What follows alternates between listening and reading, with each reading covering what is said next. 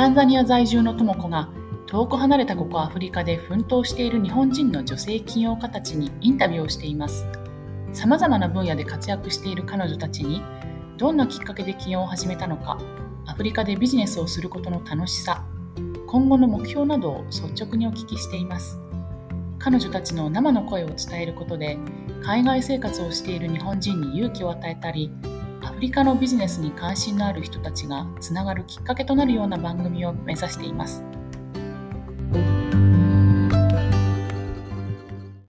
今日は、えケニア在住の早川千秋さんをお迎えしました。早川さんはアフリカを深く知る旅の案内人として撮影コーディネーター、音楽プロダクションからスタディーツアーの主催や貧困地区で、えー、孤児や貧困者たちを支える活動など、かなり幅広くパワフルに活躍されています。ケニア在住35年の早川さんに、日本では知られていないアフリカの魅力についてお聞きしたいと思います。早川さん、今日はよろしくお願いします。はい、よろしくお願いします。じゃあ、あの、まず、どういうお仕事をしているのか教えてください。はい。えっ、ー、と、いろんな仕事してるんですけど、まずはあの日本の皆さんにアフリカってすごく素敵なとこだよっていうのを知ってもらうようなことをいろんな形でやってて、あの、えっ、ー、と、テレビの撮影のコーディネーターっていう仕事をこっちでしてるんですけど、それからあとは、あの、サファリガイドもしてますし、あの、あと旅のコーディネーションもしますし、えで、で、そして、えー、私のまあライフワークみたいな感じでやってるのが、キベラスラムっていうケニアのとっても大きなスラム街があるんですけど、そこで子供たちのための駆け込み寺のような学校、孫ソスクールっていう学校を運営してます。はい。あのー活動についてちょっと後ほど詳しくお聞かせいただきたいんですけど、あの、そもそも世界放浪の末にケニアに在住っていうことだったんですけど、はい、どういうふうにしてケニアにたどり着いたんですか、はい。そうですね。もう本当にあの世界中を転々とずっと、うん、えー、まあできるだけ飛行機使わないで陸路で旅をするっていう感じで、はい、あの船に乗って日本を出てですね。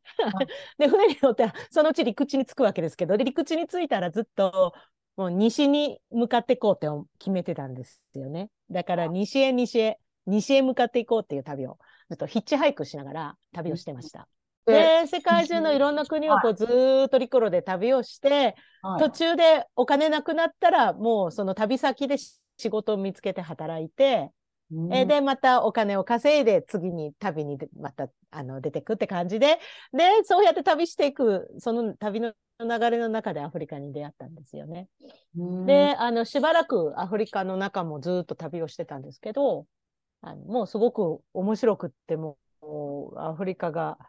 大好きになっちゃって、あもうここから先は日本に帰らずここで生きていこうと決めて、で、それでケニアに定住しました。なるほど。なかなかずっと西へ西へと言っても、東南、あの、アジアも抜けて、あの、西に西にアフリカに、ケニアまでたどり着いたんですね。僕の。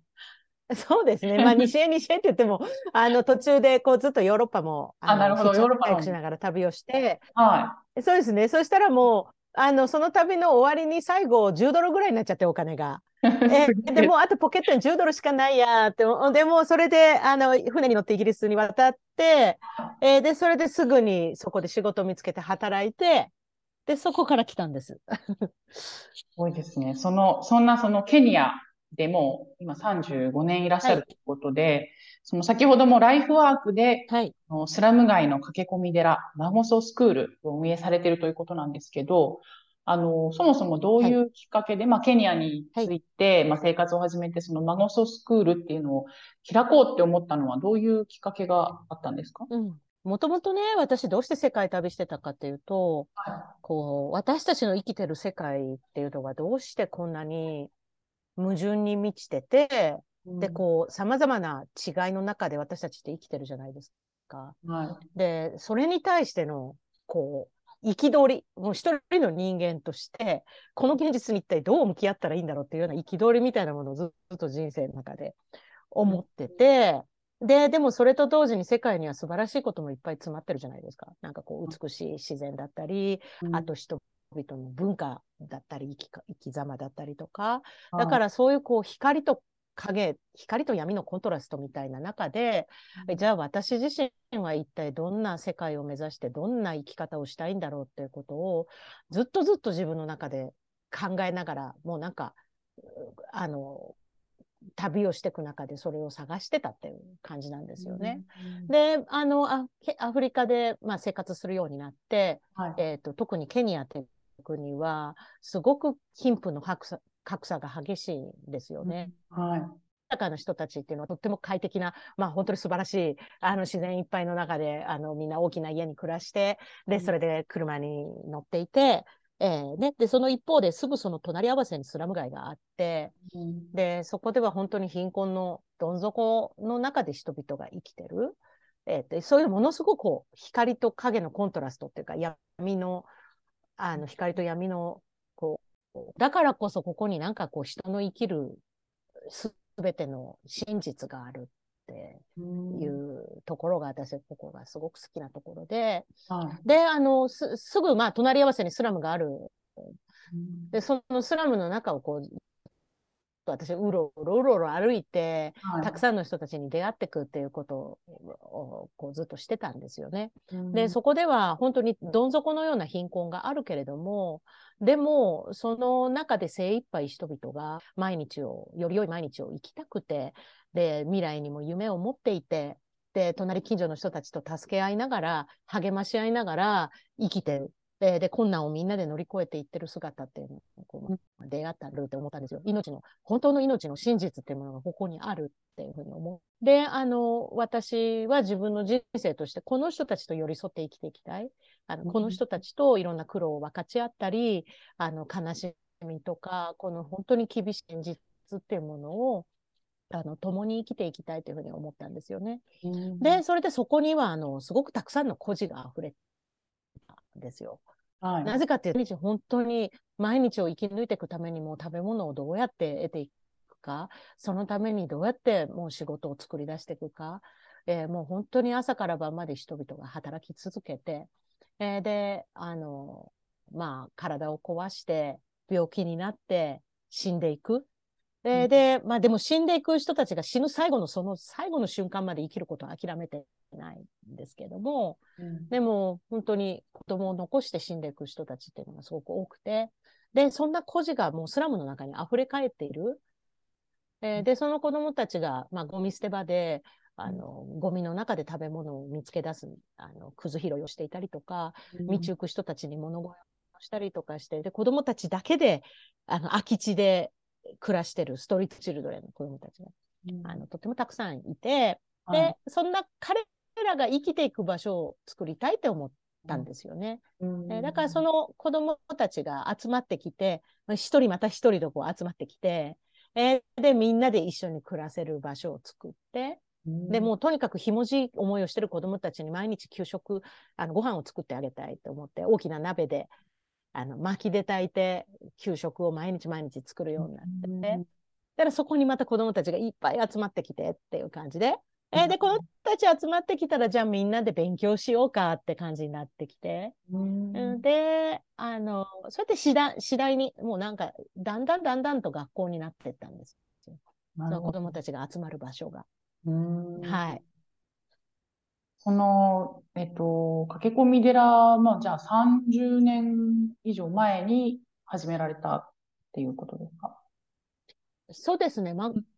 そうですね。マゴソスクール自体は、うん、えー、24年ですね。長いですね。学校っていう形になって。はい、ただその前からずっと、ケニアで生活し始めてからずっとそのストリートの子供たち、はい、苦労なくして、あのそれでも生きることを諦めないでみんなで頑張って、うん、ありとあらゆることしてあれあの手この手で生き抜いてる子どもたちと出会って友達になったっていうところからですね、うんうん、あのそれはもう本当30年以上前から、うんうん、はい。なるほど。あのそんな子どもたちと出会って、はい、えー、一緒にいろんなことするようになってたんですよね。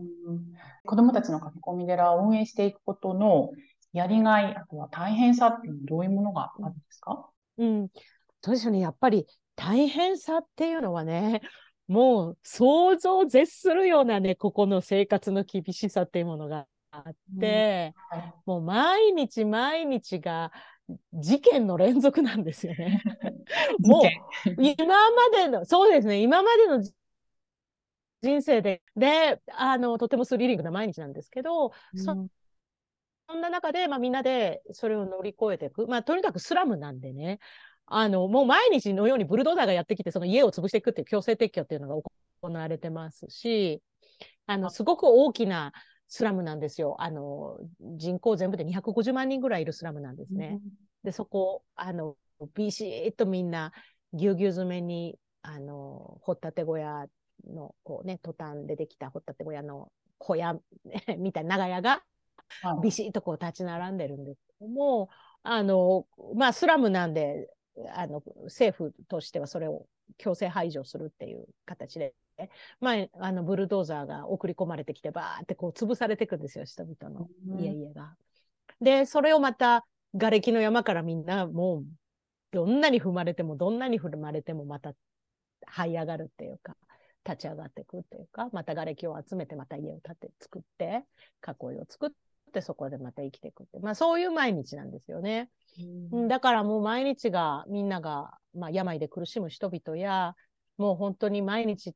食べるものがない人たちや、あのね、そういう人たちに囲まれているので、うん、もうお金なんかいくらあっても足りないですよ。あの稼いだらもう稼いだ分だけそこつぎ込んでもうみんなが生きていけれるようにっていうふうにやっているんですけど、うん、ただまあそんな中でやりがいっていうのはね、やっぱりみんなの笑顔、毎日の笑顔ですよね。あの本当に少しの食べ物をみんなで分け合って生きていこうっていう人々がそこにいるから、えー、だからあのお腹いっぱいにならなくったってみんなで分け合ったら生きていけれるよっていうそんな人々のつながりの中で、うん、あの私もいるので、うん、だからあのこう温かい人間っていいなって、人間って素晴らしいなっていうのを毎日毎日感じさせてもらってるんですよ、ここで。で、生きるってことがこんなに素晴らしいことだって、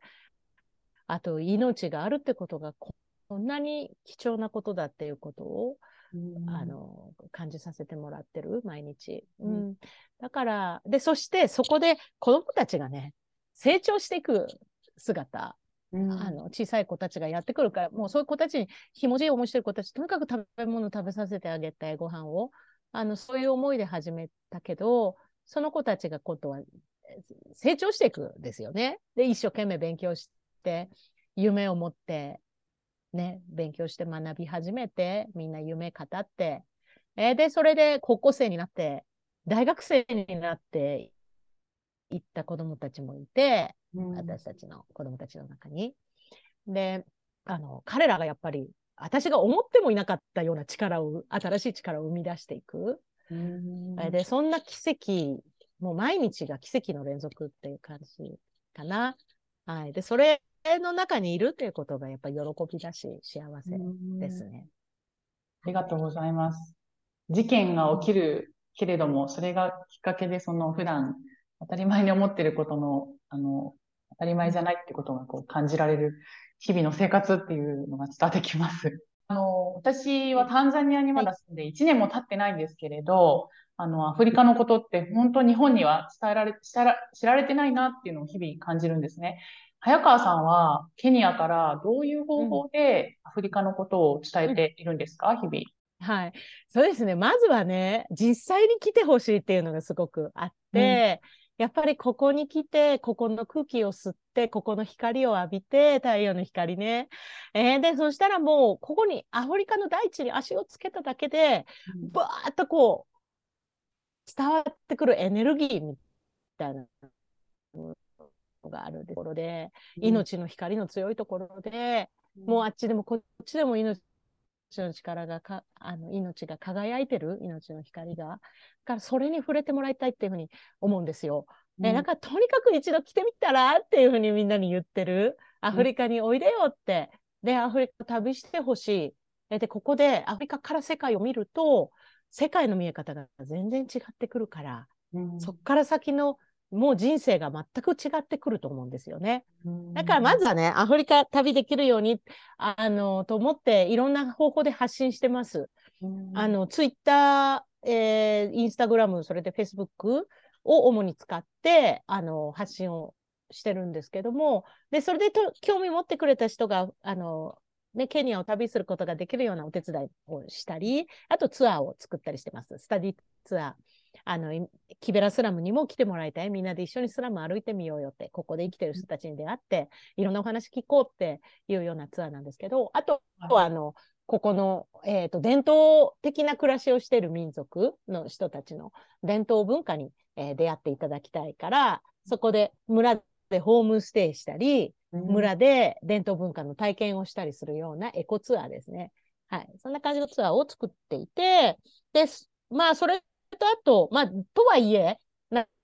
かなかやっぱりアフリカに来るっていうのは 大変ハードルは高いと思うので、日本にいてもそれに触れられるアフリカのパワーに、うん、あの、そんなイベントのツアーを日本でやってます。うん、毎年、日本全国、本当に北海道から沖縄まで日本全国毎年回ってるんですけど、えー、アフリカンライブと、そしてお話をして回る、ポレポレキャラバンっていうツアーをやってます。はい。はい。えー、なんか楽しそうなイベントがたくさん企画されてますよね。まだ日本では知られていないんだけれど、ケニアってこんなところなんだよ、こんな魅力があるよっていうところを一つ挙げるとしたら何がありますか？そうだね。なんかやっぱアフリカってげこんなに元気な人たちがこの世界にいたんだなっていう、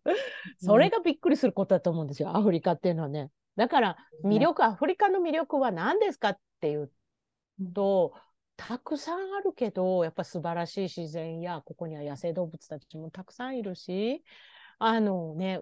だけどね、やっぱり、ね、人が魅力だと私は思ってる。アフリカの人たちが。もう前向き、もうスーパーポジティブなケニアン、ケニア人のみんなに出会ってもらいたいしね。だからたくさんのケニアンの人たちと出会える、あのー、ね、そんな、えー、っと、機会を、まあ私は作ってるんですけど、えー、っと、私はやっぱりキベラスラムに来てほしいかな、みんなに。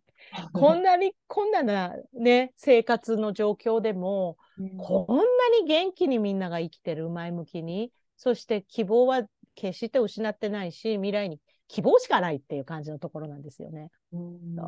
だから、はい、ぜひキベラスラムに皆さん来てください。では最後に早川さんの今後の、えー、目指していること、今後目指していることはありますか、うん、私はね、とにかく世界中の人たちがみんなお互いは、なんていうか、理解し合って、うん、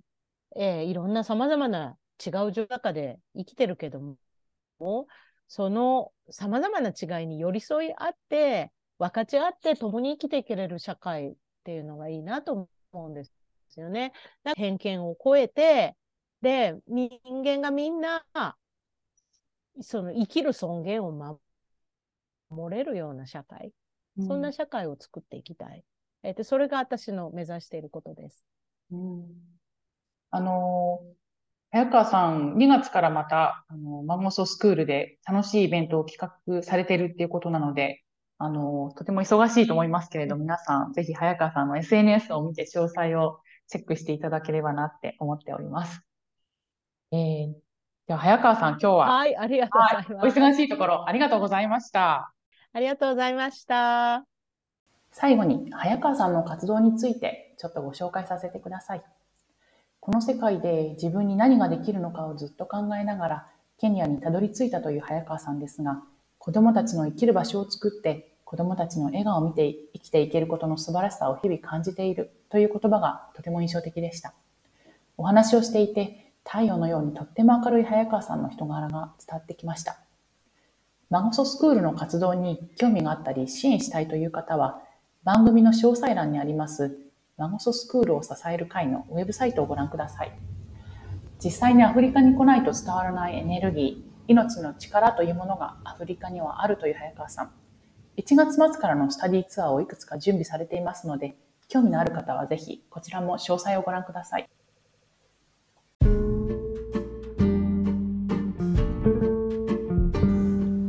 今回も番組をお聴きいただきありがとうございました。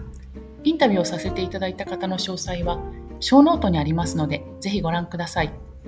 また、皆さんの周りでアフリカでの生活やビジネスに興味のある方がいましたら、ぜひこちらの番組を紹介していただけると嬉しいです。それではまた、アサンテ